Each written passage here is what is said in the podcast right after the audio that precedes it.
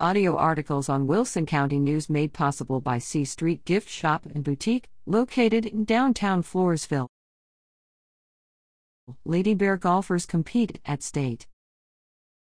The La Vernia girls golf team comprising LR, Emily Collins, Cecilie Mockery, Ashlyn Zimmerl, Jordan Hennett, and Lizzie Jordan are all smiles after a tremendous season. They won three tournaments and placed second in another during the non district schedule.